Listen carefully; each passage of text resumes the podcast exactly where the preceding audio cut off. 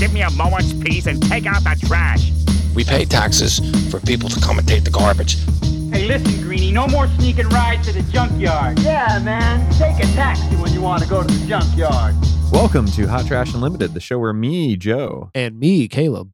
We don't go to the cinema. We've been doing this long enough. You should have this Okay, down. it's, it's inconsistent enough, and circumstances change to where we seek out movies that could or could not be hot trash. Don't even mention the seeking. Just we watch movies. We watch movies, and who knows? They might be trashy, they might not be not. Yeah, I think we should just abandon the premise at some point. I'm not ready to yet, but Eventually, we're just going to be talking about movies of semi nostalgic importance, maybe. Who knows? well, I think right now, for those of you who, because we haven't made an episode in a while, so Yeah. just to remind the listener, we are no longer hunting in the in the world of the local theater because that wasn't producing for us.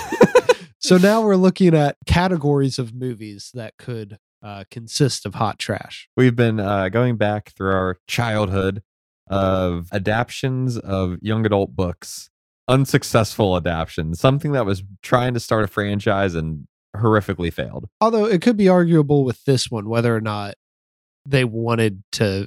I don't think they were. They do the thing of, and everything was solved, or was it? Yeah, dot dot dot. We'll get to the ending, but it almost is like just fully commits in a way that I think works better than like Percy Jackson, Mhm. but uh, not quite.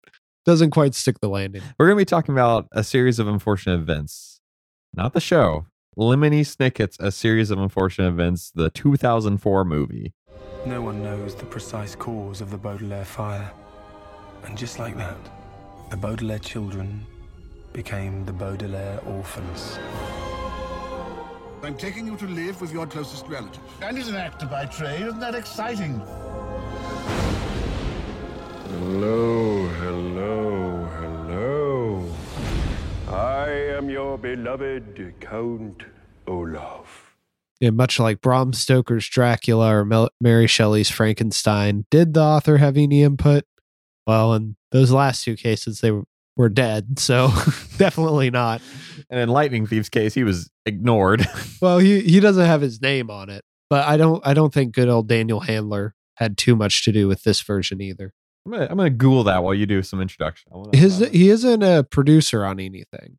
I'm pretty sure. But yeah, this is the story for those of you who don't know, based on the 13 I would call them smash hits. They were a little bit more were niche, popular. but they were definitely popular. yeah. Of a series of unfortunate events, the story of three children, the Baudelaires, who, after their parents tragically die in a fire, are pursued by the villainous Count Olaf in his many machinations to get their fortunes as they are shunted off from one guardian to the other. This movie adapts the first three books The Bad Beginning, The Reptile Room, and The Wide Window, using the first book, The Bad Beginning, as kind of its framing device. It begins there, moves on to the other two books, and then wraps up its plot with the finale of Bad Beginning, which is certainly an approach. Uh, his script got rewritten, and Sonnenfeld was attached to direct, then he left over budgetary concerns. Okay. And he would, of course, go on to direct the show. hmm As things stand, I am much more happy that he got to do the show because I feel like because these are such short stories, you can't extend a single book into a whole movie. But I don't think condensing them like they do here works either. Do we want to go over our, our little history with the books? Yeah, yeah, let's do that. Um, I think you, similar to me, we, my dad introduced me to these uh, through the good old book on tape. Yeah. And we listened to these. ev- Me and my sister listened to these every night before bed. Um, and I started on the wide window, and then worked my way back. The first one I remember seeing was a friend was reading The Hostile Hospital. And I just remember the cover was very striking. Um, but the first one I read was the fifth one, Austere Academy, which is still my favorite. Okay, interesting. The middle section of the books I don't like as much. Well, because I think it starts off fairly strong, but then there is a point near the end, and I think it's kind of arguable which book ha- it happens, but the plot becomes more and more like the overarching plot becomes more and more important, and it never quite is as interesting as it needs to be. hmm But then I saw this movie. I didn't see it in theaters, but this was a big road trip movie where this one was always in the van and we'd have it on the built-in DVD player on. And I loved watching this movie over and over. We watched it once because our whole family, you know, our parents read us the books. We all listened to the audio tapes on trips and stuff like Mhm. that. Um, so our family got from the library, and it was, I remember it being like a big movie night for us. And I think all of us were somewhat disappointed by it. I mean, I'm sure my parents didn't actually care that much because kids' movie based off of the kids' book, Yeah. but you know, Yeah. but, but uh, I didn't I, I didn't see it since. Much like uh last you you saw Percy Jackson the movie multiple times, right? handful not as much as this one i've definitely seen this one more probably not like within the last five years but like within the past 10 at least which i can't say for percy jackson yeah. So same with Percy Jackson. I, I saw it once and then didn't see it again. hmm And um my little purist heart was upset by it. well how's your purist heart feel about this one Oh, it's fine. Like there's definitely a lot of strengths going on here. Um the visual identity of the film, Uh, Jim it's got Carrey. it, it's got it down Yeah. Um I don't know how what you want to dive into first. I think there is there are two big negatives here that I do think kind of hold it back. well let's dive into casting because i you you said before we're gonna probably be doing a lot of comparing to the show Yes. Yeah. Well, I'm going to try to avoid that as much as possible. But there are one or two points where it's hard here, especially like because the show reuses one of the actors from the movie. And so, yeah uh well okay we'll start with the titular character lemony snicket just kidding the silhouette of Jude Law and the voice and the voice. The silhouette was so distracting, though, once I realized this looks familiar. Oh, he looks like Jim Halpert. from the office Yeah, it's just the hair looks like season one or two Jim. no, that's definitely late season, Jim. It's not a bowl cut. It's the it's the it's the swoop back. I guess, yeah, yeah. I guess I, because there was a certain point in the show where he had kind of long hair. Mm-hmm. not exactly a mullet, but definitely had longer hair in front and kind of coiffed back. Yeah, yeah, yeah. That was that was later. That's Yeah. later office. But no, let's talk about uh, Jim Carrey as Count Olaf. I mean, it's Jim Carrey. I, I so I don't want to say he disappears into the role because like it's still a very Jim Carrey ass performance, but like you, I don't see Jim Carrey really until you like you said until he starts doing the facial expressions. But like, yeah, a good job of making this not look like Jim Carrey. yeah. The makeup department definitely, and uh, because Count Olaf has disguises, they had to do this Three multi- times, Yeah, three times. The makeup department does did a really good job on this. I think the moments that it's the most Jim Carrey are also the moments that are kind of a little distracting. There are just points where they're letting him ham it up. Oh, like when, To- like when he's just doing stuff like that. Well, it's just like other things will be happening and then it will kind of cut back to him. The part where he's hanging out with his troupe while they cook dinner. It's fun because it's Jim Carrey and he's very talented, but also it's like, what purpose is this serving other than the fact that y'all bagged Jim Carrey and you want to make this as Jim Carrey as possible? I think he's having a grand old time with it, though. I, I don't think I've ever seen him in a movie where he's not, but I've seen Mr. Popper's Penguins. He he looks sad during that movie. yeah, no, he is he is he's very good casting here. He's having a lot of fun. I enjoy I enjoy him for the most part, but there are those one or two moments uh, where it doesn't quite land for me. I think especially with the Cap- Captain Sham character. Yeah, it has the same problem that the show does with me, where uh, they cast these extremely likable actors as this extremely terrible person, Yeah. who is not nearly as likable in the books. No, but the one the thing I'll push back on is that, like I said, I listened to the books a lot as a kid. Tim Curry is also very likable, and he He's also voicing everyone. yes, but like the highlight of the Tim Curry narration is his Count Olaf voice. All right, let's move on to the kids. They're fine. Yeah, there's moments where it's like, oh, they're kids. Like the the the twins who are playing Sunny are twins. Like they're yeah, uh, they're babies. Yes. they're infants. props to whoever worked with them, their acting coach or whatever. I think Violet's pretty strong here. Um, you said she was Australian. Yep. Yeah, I don't. I don't feel like that ever comes through in her voice. No, she has no, a never. It's a great accent. Klaus is clearly going through puberty, and uh, I mean, good for him. I, I looked up what he looks like now. He's a cute guy, but at the same time, Puberty did its job. it, it can make for some awkward line deliveries and stuff. I definitely think he's not as strong as Violet. There's a couple just like where it's like, yeah, we could have got a better read on that one. Yeah, yeah. But I mean, I I would much prefer that they cast a kid who is this age. Mhm. Um, I'm not sure if they're the exact ages that they're supposed to be in the story. but uh, the fact that they are kids because if they were teenagers none the my suspension of disbelief would be broken Yeah. because this is supposed to be like kind of running on a kid logic where a kid can think through how to get through with this in a way that would never work but is ridiculous enough to be entertaining hmm Yeah, Violet's the oldest at 14, which is like just on the cusp yeah yeah of uh, realm of unbelievability. And then there's a bunch of big actors in this playing all kinds of roles. dustin hoffman's in it for whatever reason too. yeah cedric Di- or not cedric diggory cedric the entertainer who keeps coming back uh jane lynch for a two second cameo Meryl Streep just man proving those acting abilities. I, you know, she's not bad.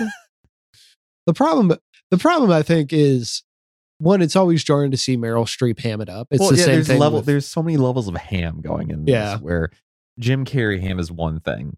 It's like you kind of expect that when you get Jim Carrey. But then when you have like Meryl Streep like directly like two inches from his face and these long shots going just as ham, it's very weird. it's just it's hard because Aunt Josephine is the worst character, like in terms of the Guardians. Because Mhm. Count Olaf, you don't have to like him; he's just the villain. Yeah. And then you get Uncle Monty, who is super likable, an idiot, but super likable. Then you get to Josephine, and it's the same problem I have with her in the books. She is, she's not evil, but she's certainly not likable. Yeah. You just, I don't want to be around this person. And I do think they make, she does try to sell out the kids at the very end. And I'm like, I just never think that there is a moment where this character works. So I can't really blame Meryl Streep for it. hmm Catherine O'Hara has two lines. no, no, no, not Catherine O'Hara. She's Justice Strauss. Yeah. No, I'm jumping to her. She gets more than two lines. I'm not sure. She has an she has a she so she has the introduction or uh, not my neighbor or whatever or he is my neighbor. She, she and she has a bunch during the play while Klaus is climbing up the tower. She's having to do this like long I, yeah, she's officiating a wedding. yeah. But like, those are lines that were written for the character of Justice Strauss. Well, Lines that Justice Strauss is saying because they are things she would say in the world. It's just weird, especially because I hear her and now I just think of her as the optometrist in uh, book four of the show. And I'm just like, oh, you're a villain. Because she has such a good villain voice too. It's a lot like Kathryn Hahn's uh, Doc Ock voice, where it's like, you're not doing anything overtly evil. You just have You just such have such a good villainous voice. yeah. Anyway, so uh, Justice Strauss was, but that's more about the show than it is Yeah. the movie. That's about everybody notable, right? I mean, I'm sure there's like one or two other big actors Wormtail, we're you got- forgetting. what's his name? Uh Mr. Poe's actor. Oh yeah, I mean, Mr. Poe and all the henchmen are like, like Jennifer Coolidge is one of the Yeah, yeah. one of the hench ladies, but it's like they don't do anything, so why bring them up? Like, it's like, oh yeah, Craig Ferguson's there. Doesn't say a word. He exists. I recognize the uh, the bald headed guy from uh from Boogie Nights. there's a lot of i mean the the main thing this movie suffers from i think the big negative is just the the curse of adapting books much less adapting three books into one thing smushing it having to move stuff around create your own climaxes because every single one of the books has a climax and they have to have every climax in it but they move the first book's climax to the very end of the movie So they have to create a new create cli- a new climax. climax which is probably like it's not out of line for something that would happen in the books, but it's definitely the least interesting setup. hmm Um, you know, the Spark Notes nature of this, like you never get a real feeling of relationship between the orphans and their uh and their guardians guardians. Thank you. I I was struggling there.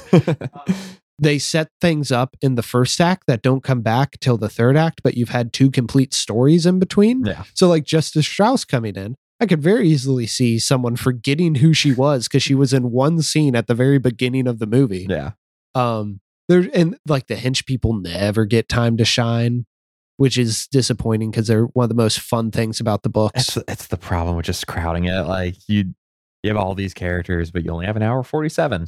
Yeah, yeah, and it's just like it's a problem. I can't deny that it's a problem, but also that's what they committed to when they started this. Mm-hmm. It's a it's like an axiomatic problem with the movie. If you if you change that, if you fix that, you do not have the movie you have. Mm-hmm. You have probably the TV show. Which, yeah, so they're kind of spark noting through this, which to a degree Lightning Thief did, but Lightning Thief was also changing stuff around because it it seemed like the only intent with Lightning Thief was to make that one movie. Yeah, it's keeping it's mostly keeping the same story beats. Obviously changes up one or two. Um, the only thing it's cutting out is foreshadowing, Yeah.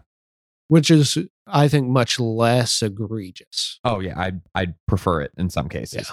And like you said, this to to a certain extent, I'm I need to go back and rewatch some, the episodes of the TV show. This is almost like one to one with the books as one to one as the TV show is, like in Yeah. the beginning, like Well, where And that's the thing is all of these stories, even in the books, are extremely rushed. Mhm. even to the point where it's like when the show started, I was like, is that the same actor for Violet? There's no way it is. It's been it's been 15 years, but Do you think that's just because the books have such a graphic like notability? I wouldn't say so much for Violet because you could get any like taller, dark haired girl, and I think it would work. But like down to facial structure, they have the same thing. And then like Count Olaf's a different story where they, he's so distinct. But even then, like it feels like they are this show was as influenced from the movie as it was from the books. Well, yeah, and I think you can definitely see the DNA there because a lot of these it's not only actors, it's locations. Mhm. And I think part of that does go back to the books. Like the books, the binding on the books, the the cover images, everything within the books is super noticeable. I'd say the graphic design of the book is almost as like as important to the success of the books than the than the actual story. How long? They they couldn't have been like more than 100 pages, right? Each book. Ah, yeah, I mean, I don't know how long they got towards the end because they did get longer. Uh-huh. but uh, they weren't long; they were very short. But I think I think the the books just give you such clear visions of what things look like that Mhm. makes sense that there would be the connective tissue in between them. Yeah. I think the other problem is that the the ending just doesn't work. They get to the finale. Is it an ending? Yeah. Is it sequel bait? Why not both? They get to the finale and they wrap up both Count Olaf's current scheme Hmm. trying to marry Violet, and also the mystery of who burnt down the Baudelaire's house, the thing that doesn't need to be a mystery Yeah. in the first place. And they, No, Caleb, these things don't just happen. I mean, it was pretty obvious who did it in the books without them ever having to explain it. and like, also, this is a world about mysteries. It's a world about like there are secret organizations and there are artillery, arterial motives and all this stuff. So I feel like having such a nice bow at the end where Count Olaf goes to jail. Oh, but wait, wait, then he escaped. And Well, he also had to die seven times. yeah. they they find out a little bit more about VFD, but then they have to go off to their next person. So if they make a sequel, is it going to be the Vile Village? I'm not sure. Or not No, the it, Vile it Village. would be uh, Miserable Mill. yeah, the Miserable Mill. Similar locations in my mind. It's such a weird back and forth where it's like happy ending, not really. And I'm Mhm. like, just let the endings suck. Like that's part of the fun of the books is that there is like the they do continue to persist and they're resourceful, but like it does take its commitment to this being a tragedy seriously. Well, and the books are the books are a black comedy, and the DNA is in this for like it. It's a black comedy in the movie too. But there's a giant Nickelodeon logo at the Yeah, beginning. yeah. So like, I'd say it's a black comedy up until the like, like those last five minutes. yeah, where it doesn't quite commit. Yeah. It doesn't realize what what you need to wrap this up is not a big victory, it's small victories. Mhm. And like because I also think that teaches kids a valuable lesson in life where it's like there aren't big victories. Like you you can have a good year or whatever, but your next year might suck. Mhm. Like so focus on the small ones that get you to the next steps. Over the course of five days or however long this Yeah, I mean movie takes place in whatever year. yeah, I mean a kid reading this like can then can then internalize that lesson. yeah. um and i think you know i think that's a valuable lesson for kids to learn so and i just the movie really drops the ball on it Do- compared to your time with Percy Jackson, than that movie, how how are you feeling during this one? oh this is this is consistently entertaining is Yeah. the thing um mainly just because i think there is a lot of a lot of weight being carried by Jim Carrey, Mm-hmm. uh, especially when we get to the reptile room and he's playing Stefan. Stefano. Stefano. It's me, Stefan. He, he looks like John Waters, but he sounds almost like Patrick Warburton. it's me, the Italian man, Stefano. Yes. This this accent is Italian. I will admit my my attention did slip during the wide window. It just at that point, partially because I don't like the wide window in general, and also because That's where a lot of changes are starting to. at that point in the movie, I'm just kind of tired. I'm like, okay, okay, and I know we still have the wedding after this, and it's just it's also boring. Like the whole scene where uh, Josephine meets Captain Sham. It's just like it keeps coming back to the kids having the same expression on their face because there's nothing going on in this scene. it's just the two of them hamming it up. Well, they, they do. The, they're trying to do the tired thing because every adult in this series is an idiot, yes. and and it's kind of like it echoes how it gets in the books at a certain point where you're like, come on. Well, it's a thing you also get it in like slasher movies where it's like all like part of the fun for a kids series is that the kids have to go behind the parents' back and Mhm. stuff. It's like in the slasher movies, the kids can't rely on like authority structures. I think it's the same thing here, but it's like also at a certain point you're like, all of you are very well read. Like you're a you're a scientist. You're like uh, an ex adventurer. You keep going into into the But rest they don't. the th- but they have blind face syndrome. Yeah. well, it's that thing where it's like you can have uh, professors who are like top of their field, but they just can't communicate to students. yeah. Yeah. I, I had that college professor who was genius, terrible teacher. Oh yeah, it's a different skill. Same here. Uh, knowing how to properly uh, construct a sentence is not the same as noticing that this person is clearly Jim Carrey. it's even worse in the show because, and I say this worse in a way where it's like it's a feature, not a bug. But it's like, man, there's even less disappearing into the role that Neil Patrick Harris Oh, does. Yeah, it works in two ways. Where in the movie, hilarious seeing the extensive makeup they put Jim Carrey through. In the show, hilarious seeing how bad the disguises Yes. are. You, you're right. It's a feature, not a bug. It's just their different way of adapting it. Stefano in the show, I don't like as much because it's like, okay, this is just, this is just bad looking, but it works in the context. It's fun on the movie, I'm like, oh, this is great. Yes, I would say the the best part of this movie is the reptile room. Yeah, that's my favorite book too.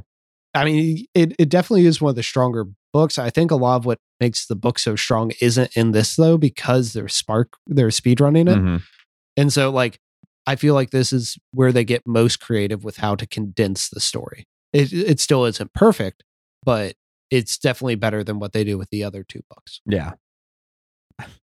Also, you're right in that they're speedrunning it. I, in terms of the show, though, like we, we keep referencing it. I'm gonna, I'm gonna rag on the show for a second. There's some of those stories. All the all the episodes are two parters, except Mhm. for the final episode. That's one. That one's a three parter. I, I think the episode, the last one's just one. Okay, maybe it's one. Yeah. Every every episode's a two parter for the most part, though. There's some of those that they're having to stretch out really far too, where it really just depends. Well, yeah, and what they're doing in the show, which they reference here, which is I think the main reason why this feels like they're trying to sequel bait, but you're also not sure. In the show, whenever they pad something out, they make it have to do with the secret organization VFD. Mhm. Here, they keep kind of poking the bear, but they never fully commit to giving you any information about it. Well, I mean, that's one of the things in the books where it's like this. There wasn't necessarily a a full coherent thought in the books at this point.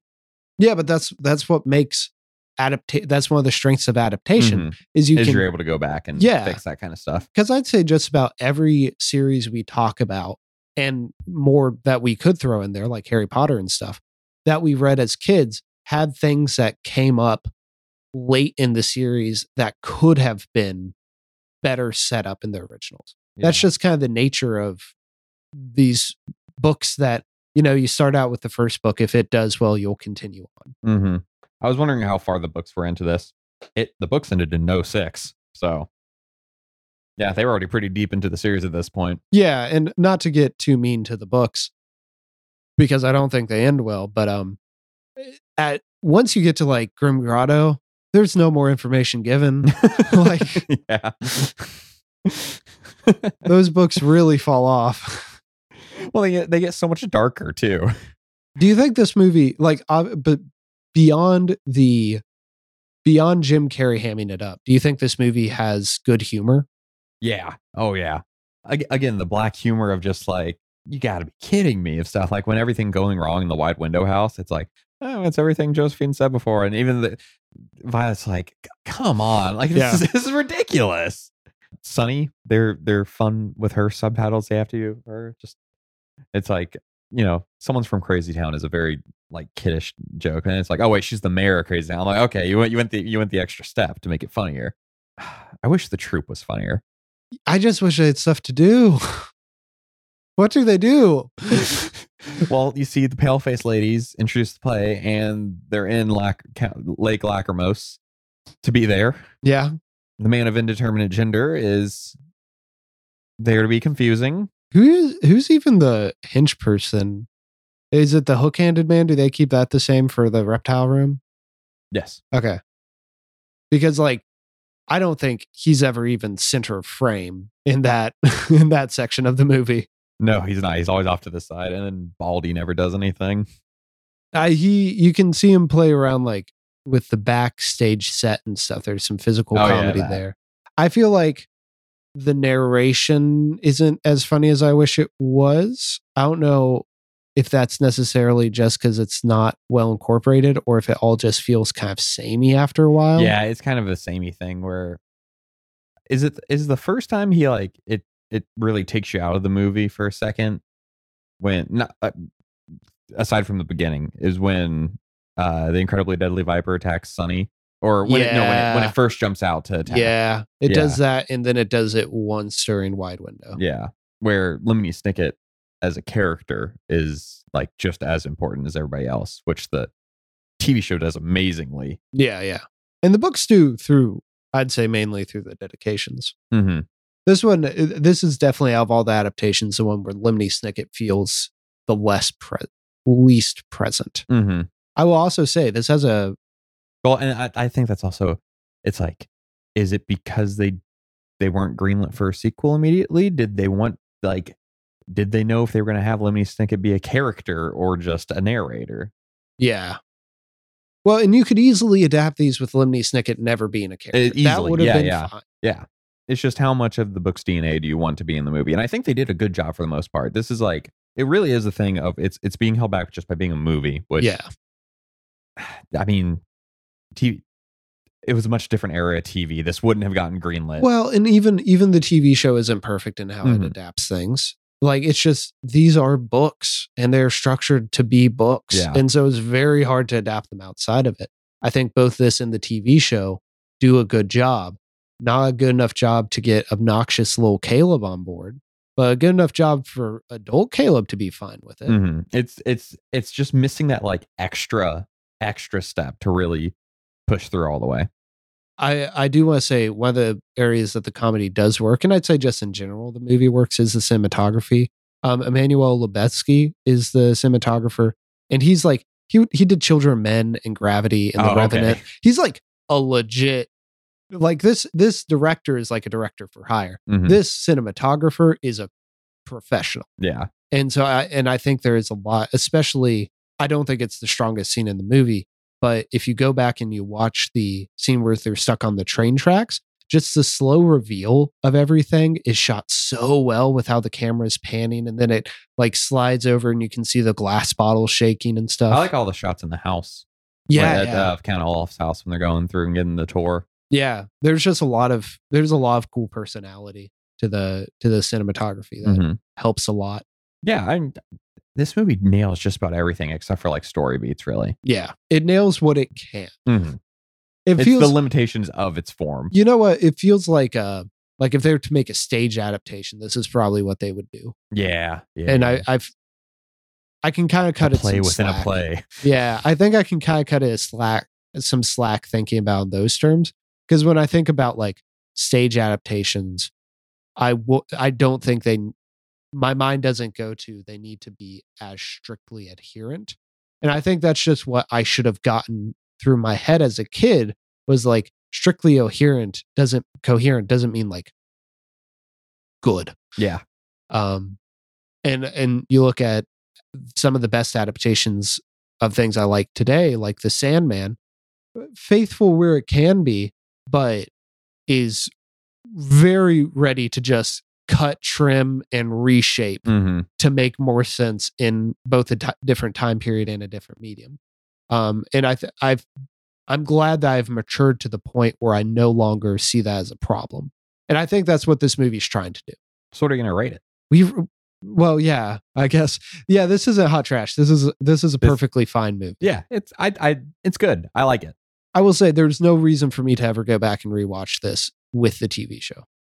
That's true. I would say the TV show is better than the books, also That's because also true. it nails down an ending. but yeah, like not bad at all. Yeah. Well, guys, thank you for joining in on our discussion today. If you have a movie that you think you would we would uh, be able to get some interesting conversation out of, that's possibly hot trash. You can send that over to us, hottrashunlimited at gmail.com, or put it into a review. If you give us a review, not only is that a good way to get in touch with us, but that also lets other people get recommended our podcast. Everything is based off of the algorithms, and the algorithms are based off of the reviews. So go go check that out. And thank you for listening. Hey Joe, what lessons did we learn today? Always have an anchor nearby if your house happens to be built on the edge of a cliff with uh, a very uh, interesting code of foundational conduct it has to meet, Yeah, yeah. just in case. Just in case.